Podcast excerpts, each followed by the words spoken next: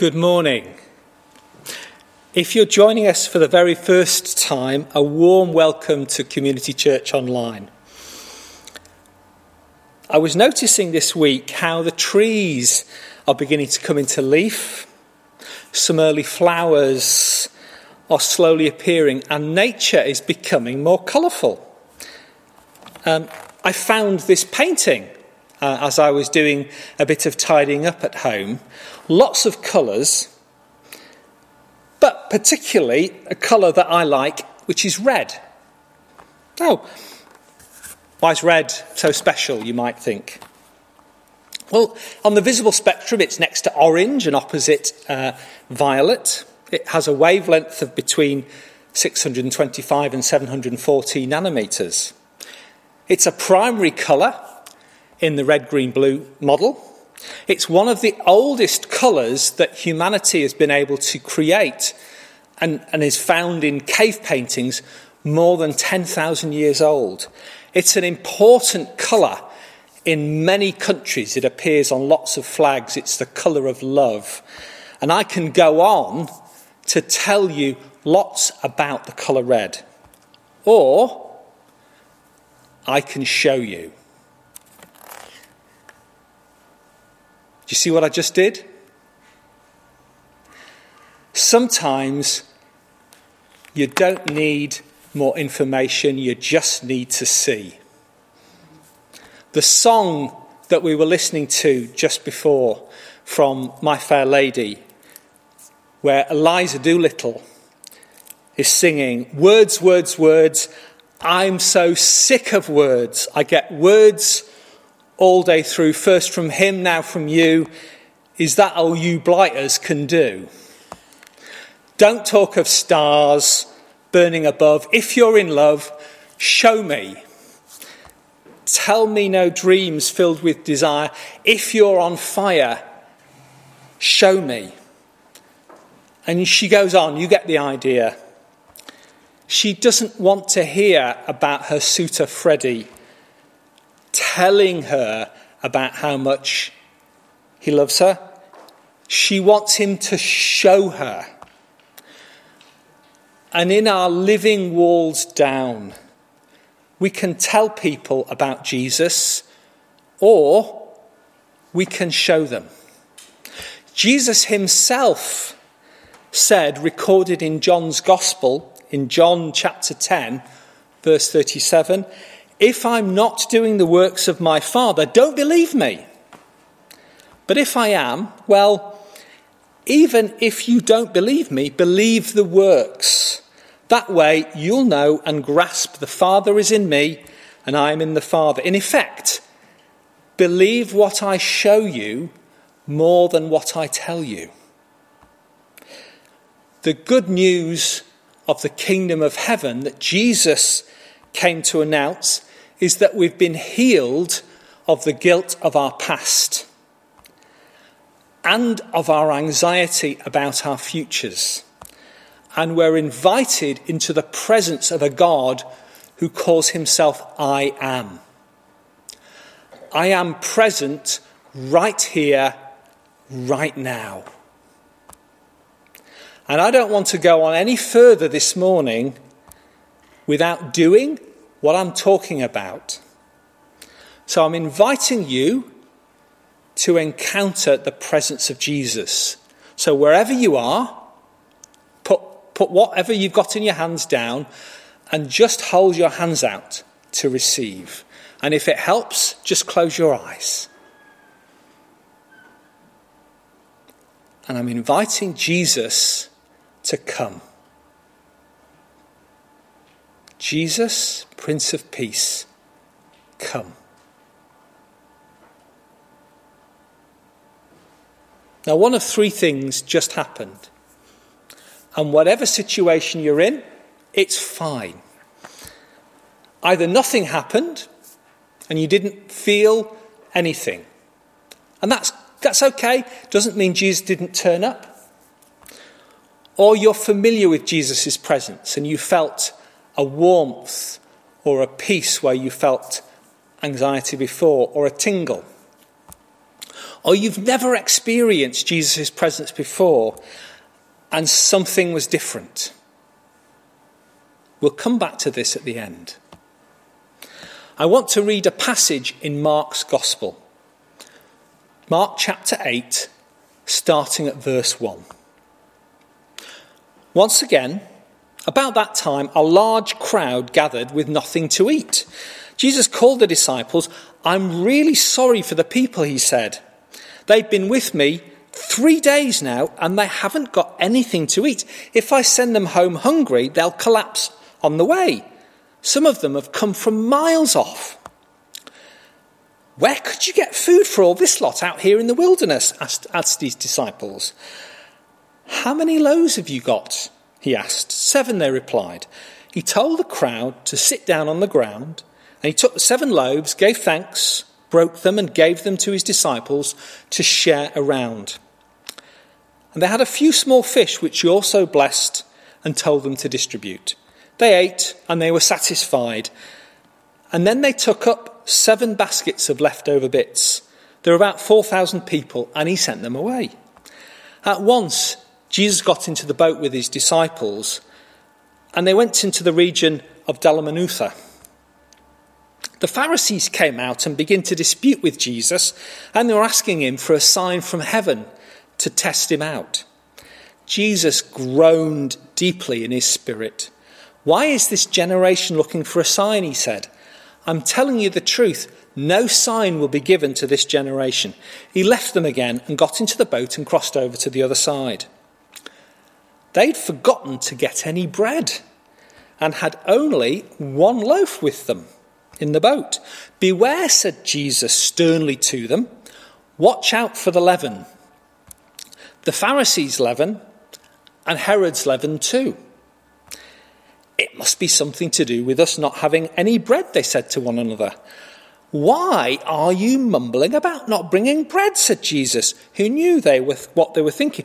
Don't you get it? Don't you understand? Have your hearts gone hard? Can't you see with your two good eyes? Can't you hear with your two good ears?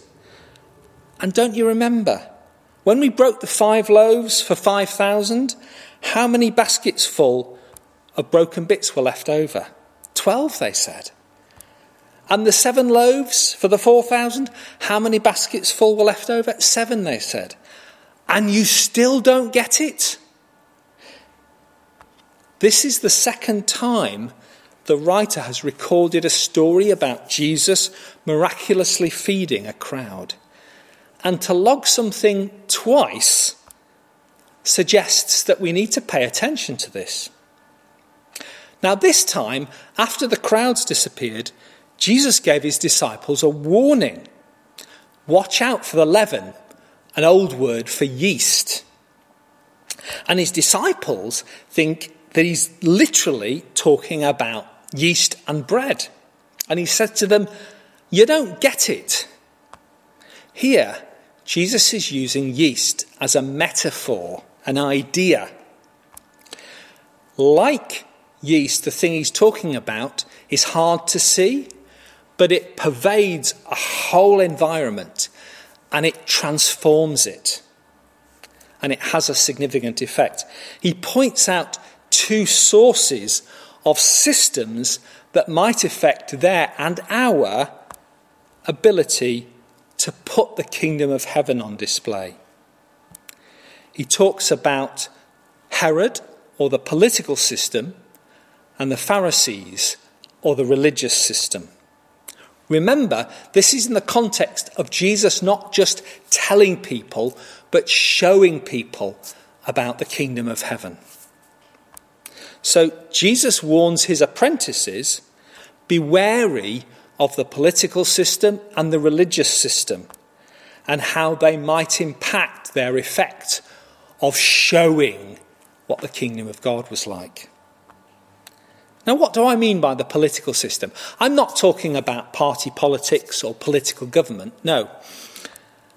But rather a worldview that makes self improvement our highest achievement, that causes us to live by the approval of others, by how many Facebook likes or Instagram followers or TikTok followers we have. And a view that at most creates God as absent or as distant and uninterested. And what about the religious system? Now, while Jesus was uh, particular in how he treated certain Pharisees with such kindness and gentleness and compassion, he did seem to have it in for the Pharisees in general. And he gave them a hard time a lot of the time. And what you need to know is that the Pharisees were a religious sect, very pious, very devout. They were not responsible for rebuilding the temple in Jerusalem. But they did have a major role in running the temple system. Now, if you don't know a lot about the Hebrew scriptures, the, our Old Testament, uh, you may not remember that Ezra and Nehemiah, when the, the Israelites were in exile in Babylon, came back to Jerusalem, and first of all, they rebuilt the walls around Jerusalem and they rebuilt the temple. And the Pharisees became one of the main groups for running the temple system. And the temple was central to Jewish life at that time. Now, the temple was important because it was the place where God was present.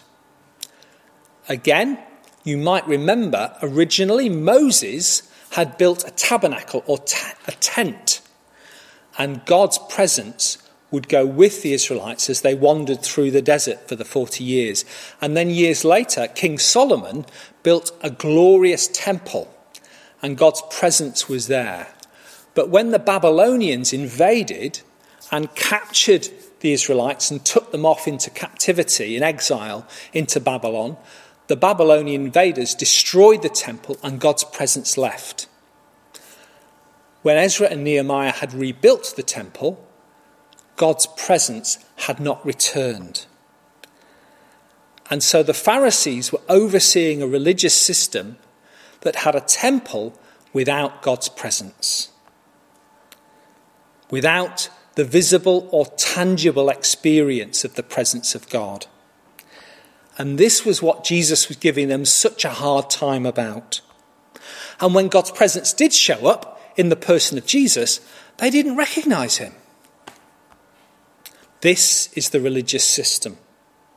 And Jesus was warning his apprentices and us about a worldview that contains God and talks about him but doesn't display his majesty and his power and his glory through the miraculous and signs and wonders a view that elevates common sense as our highest value and has no value for mystery and marvel and marginalizes God and makes him powerless.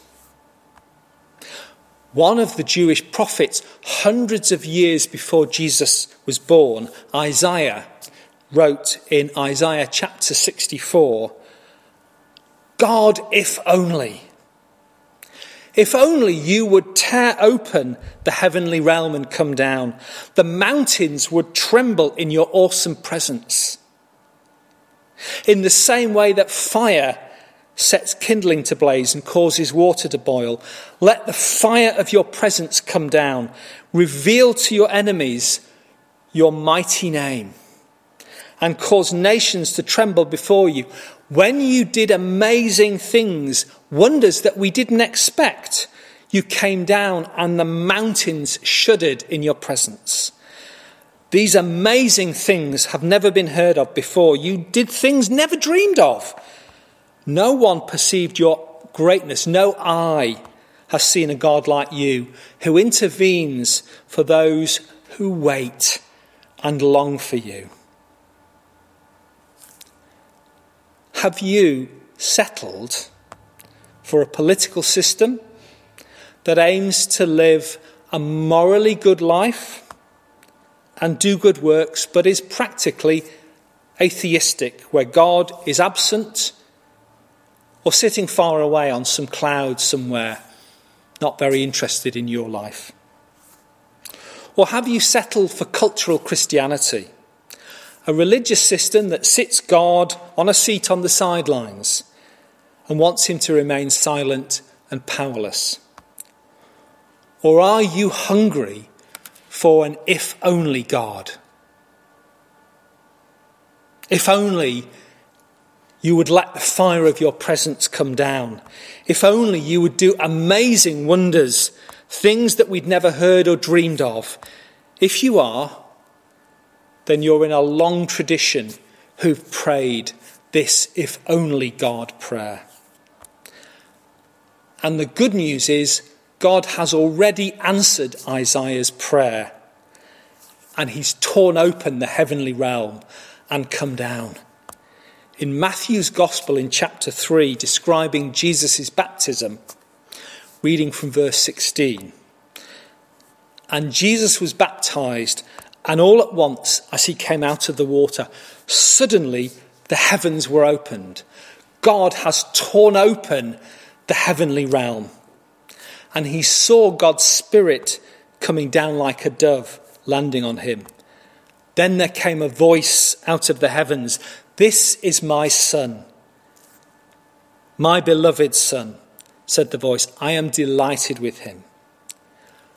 God is still answering the same prayers for those who aren't prepared to settle for comfort and convenience and aren't satisfied with cultural Christianity and who are radical at dealing with the yeast of the political system and the religious system in their lives.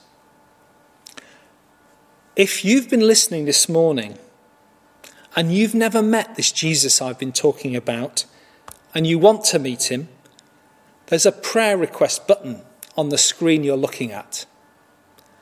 Press it right now, and somebody will pray with you and introduce you for the first time to Jesus. For everyone else, I'm going to invite you to be present to the God who is I am. I am present right here and right now. To let the fire of his presence come down and do amazing things we've never dreamed of. So if you're sick this morning, and if you can, put your hand where it hurts and watch Jesus heal. If you're feeling anxious about the future, put your hand on your heart and watch Jesus, the Prince of Peace, bring you peace right now. And if you're weighed down with guilt about your past, put your hand over your head and watch Jesus take the weight off you as you receive his great forgiveness. So, Jesus, Prince of Peace, come Come to us, Emmanuel, the God who is.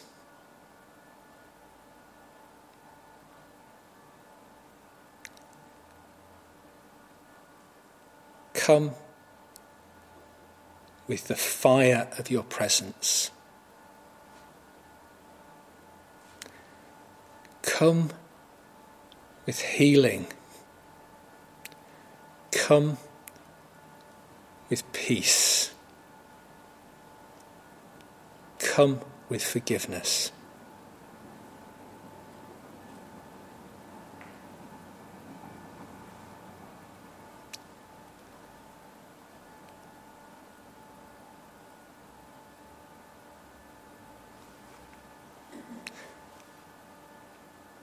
And as we are experiencing Jesus' presence. I'm just going to invite Paul to lead us as we finish today